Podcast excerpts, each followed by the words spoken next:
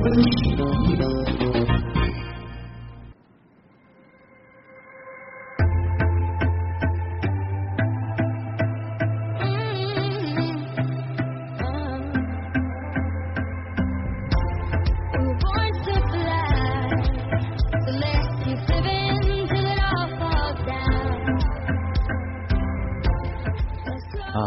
这个背景音乐，很多朋友可能会非常的有共鸣啊。那么接下来这个话题可以说是最近啊最流行的谈资之一了。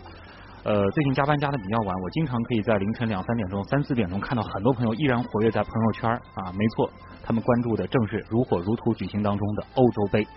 二零一六年法国欧洲杯，当地时间六月十号到七月十号，在法国境内的九座城市的十二座球场内举行，共有二十四支队伍参赛。那么随着比赛的进行，关注度呢也是愈发的高涨了。很多球迷是陶醉在法国东道主揭幕战的首胜，或是英格兰补时被绝杀，延续四十八年首战不胜，又或者喜爱的足球队爆冷等等啊。当然我呢啊自愧不如，作为一个足球外行啊，最近发现呢，在闲暇时光已经开始有些无法加入群众聊天的行列里了啊。那么作为咱们最长知识的新闻节目啊，接下来的时间呢，我们就会从一些不同的角度来关注一下欧洲杯，比如说冷知识、物理或者是科技，咱们来聊一聊它。呃，顺便和大家再来分享一些和足球有关的事儿。无论你是和我一样对足球不太了解，又或者你就是一个天天熬夜看球的铁杆球迷，相信呢应该都会有所收获。啊，先来说说欧洲杯啊，全称呢是欧洲足球锦标赛，也叫欧锦赛。那么是一项由欧足联举办、欧洲足协成员国间参加的最高级别国家级足球赛事。于一九六零年举行第一届，之后呢每四年举行一届，啊，已经举办了十四届。那么从地理范围来说啊，这个欧洲杯所有的球队它自然都是来自欧洲的，所以呢不会有什么阿根廷、巴西等国家啊，再厉害也不行，这是最基本的常识。开个玩笑啊！那更多有关欧洲杯的小知识呢，我们现在就来连线来自五星体育广播的主持人佳南，一起和大家来聊一聊。佳南你好，啊，主持人你好。嗯，说到欧洲杯啊，有些朋友呢会和欧冠联想在一块儿，其实这两者应该是有很显著区别吧？能说一下这个区别和关联吗？呃，首先呢，就是说这两个比赛呢，它这个举办的时间是不一样。嗯。第二呢，它的这个参赛的主体是不一样的。我们先说说这个。举办的时间好了，因为大家如果比较关注职业足球的话呢，就知道职业足球每个是分成赛季的。那么像我们中超联赛呢，它是不是跨年度的比赛？比如说我们呃三年度的比赛，就是说像二零一六赛季、二零一七赛季，它是这样的。但是在欧洲地区呢，它是一个跨年度的联赛。我们一般来说呢是二零一五到一六赛季啊，二零一四到一五赛季这样的一个一个说法。那么像呃欧冠的这个比赛呢，它就是一个跨年度，它是和整个职业联赛的这个赛季是。呃，几乎就是同等长度的啊，所以它的这个比赛进行的时间它是非常长，大致上都要从呃赛季头大概是从呃呃上一年的八月份八九月份开始，一直要进行到下一年的五月份左右的这样一个时间，它是一个跨年度的这样的一个联赛。嗯。啊，那么它聚集的呢是这个欧洲俱乐部的球队，那么俱乐部的这个概念呢，它就比如说像英超啊啊德甲。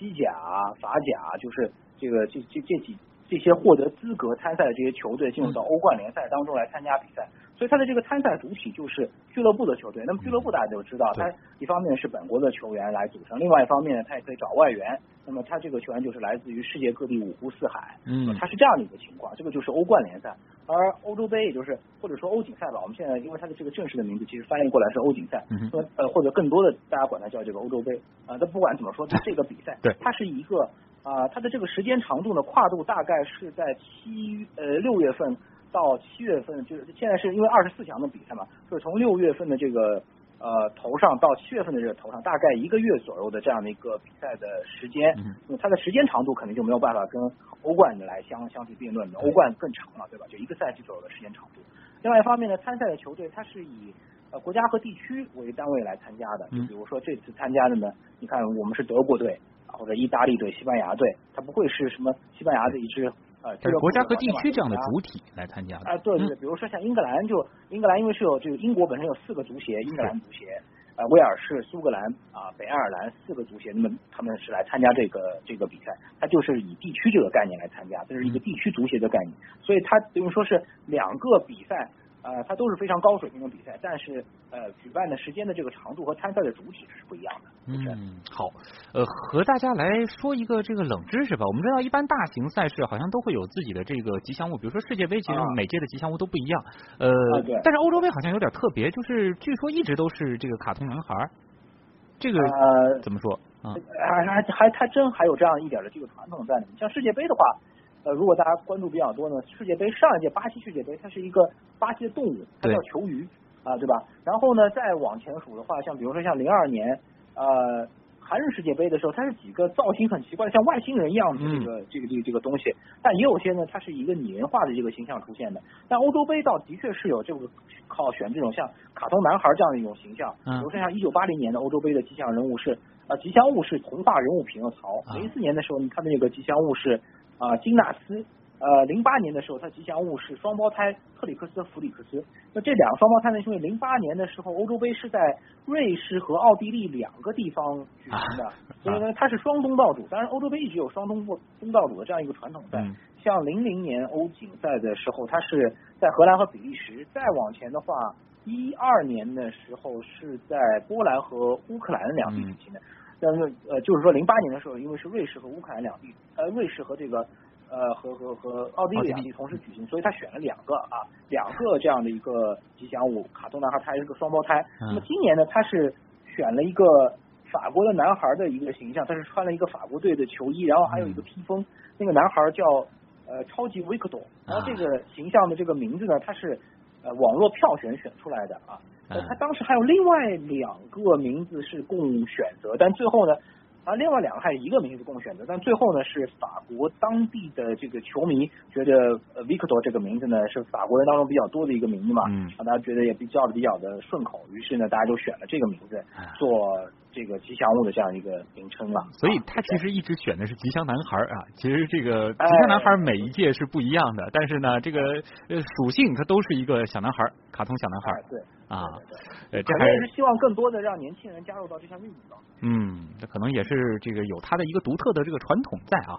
哎，我们知道这个足球是一个这个非常讲究这个团体性的竞技项目，那么几乎所有的进球呢都是得靠这个团队共同努力的。这个如果想单凭一己之力扭转乾坤取得胜利，呃，好像只有一种方式，就是这个任意球得分。而这个任意球破门的这个两大神器啊，这个名字都很好听啊，叫电梯球和香蕉球。当然，这个肯定不是真正的电梯和香蕉。能不能和大家说一说啊？这个足球赛场上什么样的球它才叫电梯球？什么样叫香蕉球呢？嗯，香蕉球的话呢，其实很早在足坛当中呢就已经有这么样的一个叫法了。因为大家如果平常看足球比较多一点，或者说偶尔关注一下的话，就是任意球踢出来呢，它会走一个弧线。它那个弧线踢出来之后呢，其实是因为这个球啊，在空中飞行的过程当中，大家如果有踢球的经验的话，我们是用内侧的足弓，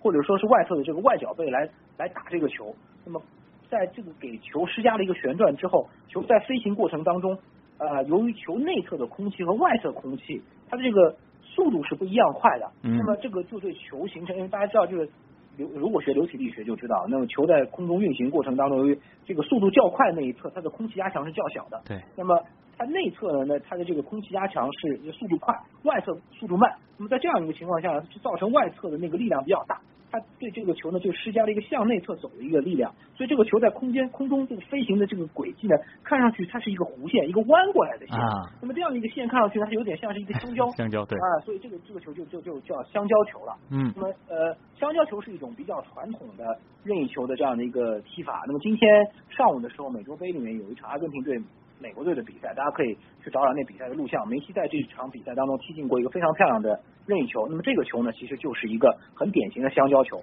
那它这个球出球之后，之后他有一个很漂亮的弧线绕到了这个门里面去，这就是一个香蕉球。嗯。那么电梯球呢，其实是大概应该是在两千年之后开始逐渐逐渐被大家所熟知和熟悉起来的一种任意球的踢法。嗯。那这种踢法呢，跟跟我们平常所比较习惯的这种香蕉球的踢法还不太一样。呃，有有很多人专门去研究过这样一个电梯球的踢法，但是到底具体怎么踢呢？现在没有一个很很很固定的一个一个说法，因为每一个球星，他的发明者，他的发明者这个有有一说是这个巴西球星小卢金尼奥啊，说是他发明的，但是也有人觉得呢是意大利的球星皮尔洛发明的，就但这两个人踢这个电踢球的方法是完全不一样的。可能也就是说，这个东西有点殊途同归，只要你能够把这个球踢出这种效果，你都可以管这个球叫电梯球。它这个效果是什么呢？先能描述一下。它这个效果，我给大家说啊，这个这个球呢是是电梯球这个说法是意大利媒体叫做米兰体育报这样一个报纸最早的时候提出来的。呃，它是用来形容皮尔洛踢出的这个任意球。任意球被踢出来之后呢？它在空中是不旋转的，它跟我们刚才所提到的香蕉球是不一样。香蕉球在空中是有很强烈的旋转，你能看得出这个球在转。嗯。但电梯球踢出来之后，这个球在空中是不转的。哦。但是它这个运行的这个速度很快，然后这个球呢，忽左忽右，忽上忽下，让守门员对这个球运行的轨迹和路线很难进行一个有效的判断。哦然后米兰体育报对皮尔洛所提出的这个任意球的比喻，就是说这个球呢就像一个电梯一样，一块一一一下子上到六楼，突然间又降到了一楼。啊。所以他管这个球就叫电梯球，所以说这个是能够让这个守门员哎非常难去防守的一种球。对，因为这个球踢出来之后啊，它没有带有很明显的这个弧线的这样的一个旋转，它是飞在空中，它更多的是一个直线，直接绕过了人墙，飞过去之后呢，突然之间下沉。嗯。有些时候它可能向左，但突然间它又拐到右边去了。它可能是利用了，因为之之所以两千年之后才踢出这样的球，一方面是因为。呃，现在这个国际足坛对于这个足球的这个材质发生了变化，以前更多的是采用这个皮质的足球，但现在是采用很多这个合成材料的这个足球。嗯。啊，有些像是有些像什么塑塑胶之类的这个东西啊，所以使得这个球在空中飞行的轨迹变得非常的难以捉摸，而且在进到大概一零还是零八年之后，呃，足球更多的采用以前还是用。这个线啊，把这个球用皮革缝起来，嗯但现在呢，直接是采用胶水把这个球直接粘在一起，所以这个球上面原来有的一些足球的纹路它也没有了。嗯，那么使得这个球在飞行过程当中，一方面球变得更圆，但另外一方面它这个飞行轨迹变得非常的难以捉摸。嗯，所以在大概也就是在这种球新发明之后啊，就它这个呃球的这个材料改变之后，这种电气球的踢法越来越多的出现在国际足坛当中。我觉得这个也是和这个球的。呃，所使用材料发生变化也是有很大的关系。嗯，这个也解释了为什么这个足球其实它已经有非常漫长的一个发展的历史了，但直到最近才发明了一种新的踢法。对对。啊，电踢球，它的这个物理上的这个原理现在有相关的这个研究吗？呃，有一说是它是叫马格努斯效应。啊。大致上也是和流体力学是有一定的关系在的，就是大家有兴趣的话，还可以上网查查一查，因为这东西说起来就比较复杂，不是一句半句能说很清楚的 啊。但是这个效果好像也是挺好玩的啊。那其实关于这个足球的一些这种这个怎么样运转啊，怎么样这个刁钻啊，除了是这个人的这个呃身体的这个素质之外，还真的是得用到一些这个物理学的知识啊。对对对啊。好，今年欧洲杯的话，我就提醒大家，如果大家可以看一看 C 罗。嗯，C 罗是也是一个踢电梯球的高手。好，另外一个踢电梯球的高手皮尔洛今年是没有来参加，所以呢，C 罗大家可以看一看，看看他能不能在今年的欧洲杯当中踢出电梯球来。啊，好，那也再次感谢来自五星体育广播的佳南给我们带来的这方面的分享，谢谢您，再见。好，谢谢，再见啊。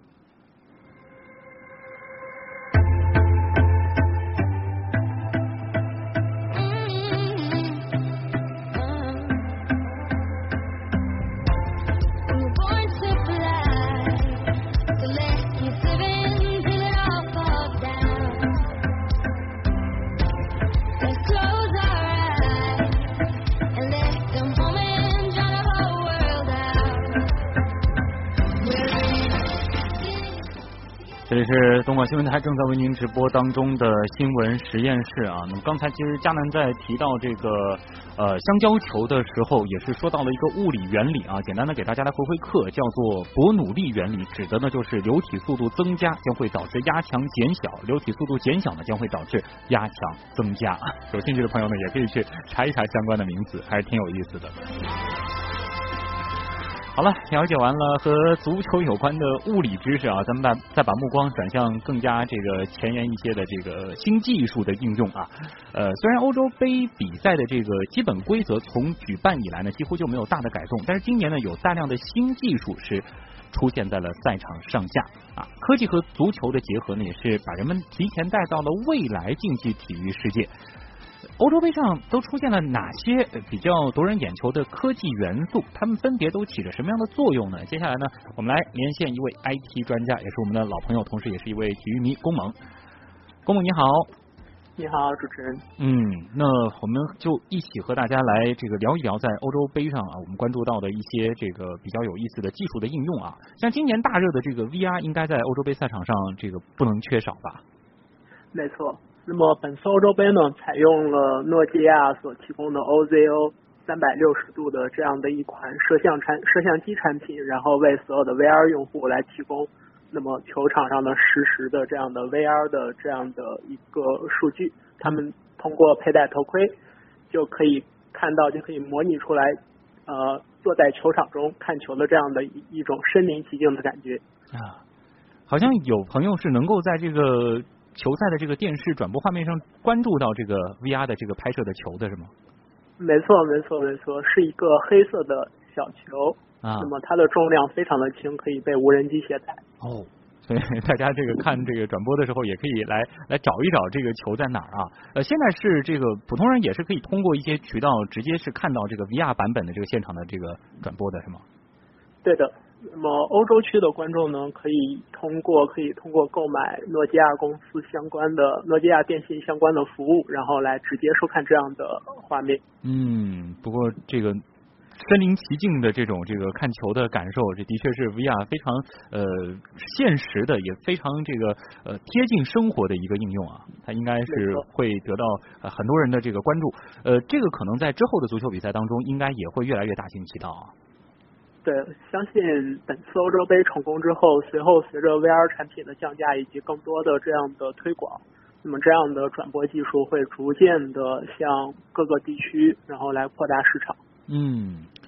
刚才其实您还提到了这个这个 VR 的那个小球可以这个捆绑在无人机上啊，咱们就再谈谈这个无人机。两年前在塞尔维亚举行的欧洲杯预选赛上，其实发生过这样一幕，就是对阵双方塞尔维亚队和阿尔巴尼亚队，像科索沃啊，因为这个科索沃问题，这个它的这产生的这种矛盾啊，比赛进行到四十一分钟之后呢，一架无人机是悬挂着阿尔巴尼亚反对塞尔维亚控制科索沃地区的旗帜飞入了赛场，这个呢就引发了两队的冲突，比赛呢也被迫终止了。呃，为了避免这样的一种情况再次出现，本届主办方其实还采用了反无人机技术啊。给我们介绍一下什么是反无人机技术啊？呃，本次的比赛呢，在差不多一年之前，然后就有法国的研究集团开始研究如何将无人机驱离比赛的这样的一个禁飞区和赛场的这样的一个技术。那么根据公开的资料来看，它主要包括三个方面。第一方面是第一个技术是传统的雷达和和红外扫描，然后来定位无人机，就是发现一台无人机进入禁禁禁飞区。那么第二个技术是呃 GPS 干扰，也就是说通过干扰无人机的这样的一个定位信息，来让无人机误以为自己呃进入了错误的地区，然后从而让它飞走。那么第三个技术是传统的一个信号干扰技术，通过强的电磁信号干扰阻断这样的无线遥控的机制。那么一般我们现在市面上的无人机在无人操纵的情况下，就会要么是悬停，要么是原路返回，从而通过这三个技术结合，把无人机驱赶出来，驱赶出禁飞区。嗯，要么就是阻断它和这个操控者的这个联系方式，要么让它搞不清方向，让它不知道自己在哪儿。对啊，就通过这样子的方式，这个就叫反无人机技术了。这个技术可能不仅仅在这个足球比赛当中需要应用，其实它应用的这个范围还挺广的啊。呃，对，基本上按照初始的资料来看，这项技术是由法国的呃警察部门以及安全部门来牵头进行研发的。嗯。本次欧洲杯。呃，应当算是一次练兵，或者算是一次测试。嗯，的确，关于这个无人机监管的这个争议一直在持续当中。这个技术其实也可以从技术层面来这个缓解这相关无人机产生的一些这个安全和隐私的问题啊。打开新闻世界的正确方式，也许就是新闻家。新闻家。广播新闻想听就听，重大新闻图文刷新，突发新闻随时跟进，身边新闻等你更新。移动客户端市场搜索“新闻家”，做一个了解世界、了解自己的新闻家。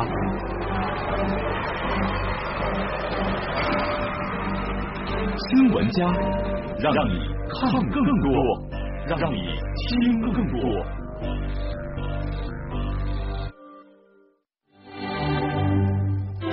牛顿把三棱镜放在阳光下，把阳光的本质告诉世人。卢瑟福在实验中利用金箔建立了原子的有核模型。达尔文通过对兰花的实验，参透了自然选择的奥秘。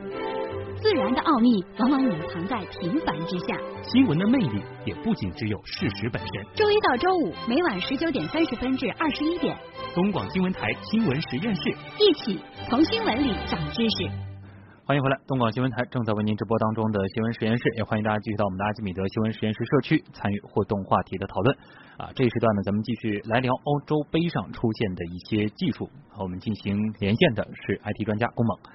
呃，宫本，咱们接下来呢，再来说说这个和赛场上相关的技术啊，这个门线技术其实也是挺热的。呃，门线悬案呢，其实向来是世界足坛上的一大困扰，其实一直能够听到相关的这个争议啊。那么本届欧洲杯好像也是采用了门线技术来辅助这个门线判罚。那么这个门线技术它到底指的是什么呢？呃，门线技术是呃，我相信喜欢网球的观众们一定都注意到，在网球压线的时候有一个所谓的鹰眼系统。对。那么来回放。那么本次欧洲杯采用的技术呢，是由相同的一家公司，也就是 Hawkeye Innovation，就是鹰鹰眼公司所提供的鹰眼系统，通过七台摄像机，然后快速的捕捉门线上的这样的画面，从而自动的判断这个球有没有进门。所以它和网球比赛当中我们看到的这个鹰眼技术是一回事儿。呃，它的原理是相同的，但是为了因为不同的球类运动，它球的转速轨迹不同，嗯，呃，所以它在捕捉捕捉信号，然后在进行轨道预测的过程中，面对的技术问题不同，那么呃，在大原理的情况下会有所微调。啊，那么它的这个起到的这个作用是呃，仅仅是用这个快速摄像机呃。抓取这个球，它这个落地的这个点，还是说它同时也完成了呃是否算进球的这个判断呢？呃，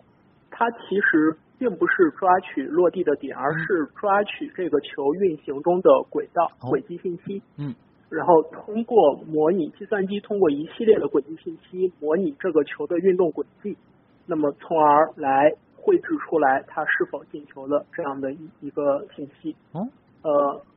从轨迹信息来判断是否进球，它可能比这个通过这个直接拍摄画面更有效。直接拍摄画面的话，呃，会有漏拍的情形，所以那么当然了，在直接如果如果高速摄像机直接拍摄到了这个球的这个球的压线画面，这样是最好的。嗯。那么一般看网球的呃观众，喜爱网球的观众可以看到，其实，在那个整个鹰眼的回放系统中。呃，其实像这样的恰好能拍到压线的这样的画面是比较少的，嗯，更多的是拍到了压线前后的画面，然后通过计算机模拟计算，然后来计算出来压线的那一颗球的状态。嗯，而且足球它还比较特别，这个足球它不是看这个落地的这个点，有的时候可能是它在半空当中，但是守门员把它挡出去了，但这个时候球到底进没进去，这个需要这个门线技术需要张探。对，就需要整个系统的判断。嗯，所以它还有一个这个等于说是一个呃这个轨迹的一个分析的这样的一个功能在。对。嗯，那么除了这个赛场上出现的这种科技元素之外啊，我们说这个各家球队的这个球员们，他们的身上的这个装备，其实也真的是体现出了这个。高科技或者是黑科技这样一种概念啊，呃，好像有很多的这个可穿戴设备，还包括一些高科技的球衣，甚至他们的这个训练也有一些这个独门的这个技术在，呃，而且比如说这个 A P P 好像也有一些在训练当中的应用，能不能这方面给大家举一些例子呢？呃，以以大家都比较喜爱的英格兰队来讲，英格兰队的球衣由耐克公司来打造，那么耐克公司所打造的它的球衣呢，采用了 Aero。Flat 这样的一个技术，然后它减轻了球衣的重量，同时使球衣的干的速度变得更快，让球员感觉更舒适。那么耐克同时提供的是脚部的一些技术的更新，包括它在袜子的编织技编织上引入了新的技术，从而增加摩擦力，在球鞋上引入了一个 anti-lock 这样的一个技术，那么让球鞋能够尽可能少的粘着泥土，那么在长途的奔跑的时候可以增加球鞋的抓地力。啊，呃，讲完了这边呢，我们也可以说一下我本人比较喜欢的德国队。啊，呃，德国队是传统的严谨的球队。那么，从二零零四年开始，德国队就一直雇佣科隆大学以及乌尔斯教授为德国队进行进行这样的专用的这样的呃对手的数据分析。通过这样的大数据的分析，让德国队的教练以及成员能够更清楚的了解他们的对手的一些特点和战术的一些安排。嗯从而让德国队可以有效的、更有效的去击溃对手。那么从零四年，呃，德国队失利一直到一四年，然后世界杯夺冠，可以看到整个这样德国队的一个进化的过程。嗯所有的这些信息也都是在呃他们的训练人员所使用的 SAP 公司开发的这样的一套系统里面所展示出来的，会随时推送到所有的球员的这样的手机端或者移动端，啊以供他们来查看。很有意思啊！其实这个体育比赛不仅仅是这个身体的这个竞技，也是背后的技术保障团队他们的一种技术的比拼。呃，我们来说一个比较好玩的啊，就是这个无论你是不是球迷啊，这样子的一个全球都会瞩目的国际赛事，那肯定大家会关心最终谁能够夺冠啊。大家似乎应该还会记得，曾经有一只非常红的动物叫章鱼保罗，那个时候它是呃成为了这个呃。二零零八年欧洲杯的一位预言帝，那么这个如今的预言帝的称号，哎，已经不是动物了，好像是换了高科技的一个概念，那就是大数据。呃，现在其实网上会出现很多很多关于欧洲杯的这个最终夺冠，或者说是一些其他比赛信息的一些预测数据，甚至已经出现了专门的预测平台。那么它这个背后好像依靠的就是人工智能和大数据，它的体现出的这种强大的分析能力了。那就想问一下，它是怎么来做到这种预测胜负的呢？呃，这就涉及到一个较为敏感的话题，因为那个呃，体育体育赛事的成绩预测一直是计算机、人工智能领域一个专门的研究方向。哦，那么全球很多顶尖的大学，像 UCLA、哈佛、斯坦福、柏林大学都有团队在研究这件事情。像我刚才说的，乌尔斯教授就是这方德国德国呃德国柏林大学在这方面的一个专家。嗯那么，在数据在体育赛事的数据预测方面，足球又是一个非常非常特例的一件事情。嗯哼那么，全球的主要的预测公司在足球的预测上成绩一直都不是特别好。嗯那么，在小组赛阶段，呃，预测的成功率一般是百分之五十九左右。但是微软和百度在上一次的世界杯预测中，他们在最后的，也就是淘汰赛，也就是所谓的决赛阶段，他们做到了将近百分之八十的呃预测的成功率，哦，呃，或者说至少说他们声称自己做到了百分之八十的预测成功率，很厉害了对，这就非常非常的厉害。啊那么，嗯，这个里面就就有很多很好玩的故事。那么，在做到百分之八十成功率的时候，我们可以看一下，从百分之五十九，从小组赛的百分之五十九到淘汰赛的百分之八十出现了什么变化呢？他们所采集的数据包含了各个球队的历史战绩、球员的伤病状态，也是球员的状态、教练员的战术安排，以及计算机的模拟信息。这些这些信息是在小组赛以及决赛阶段都会采集的，嗯然后通过这些信息输入到电脑中，然后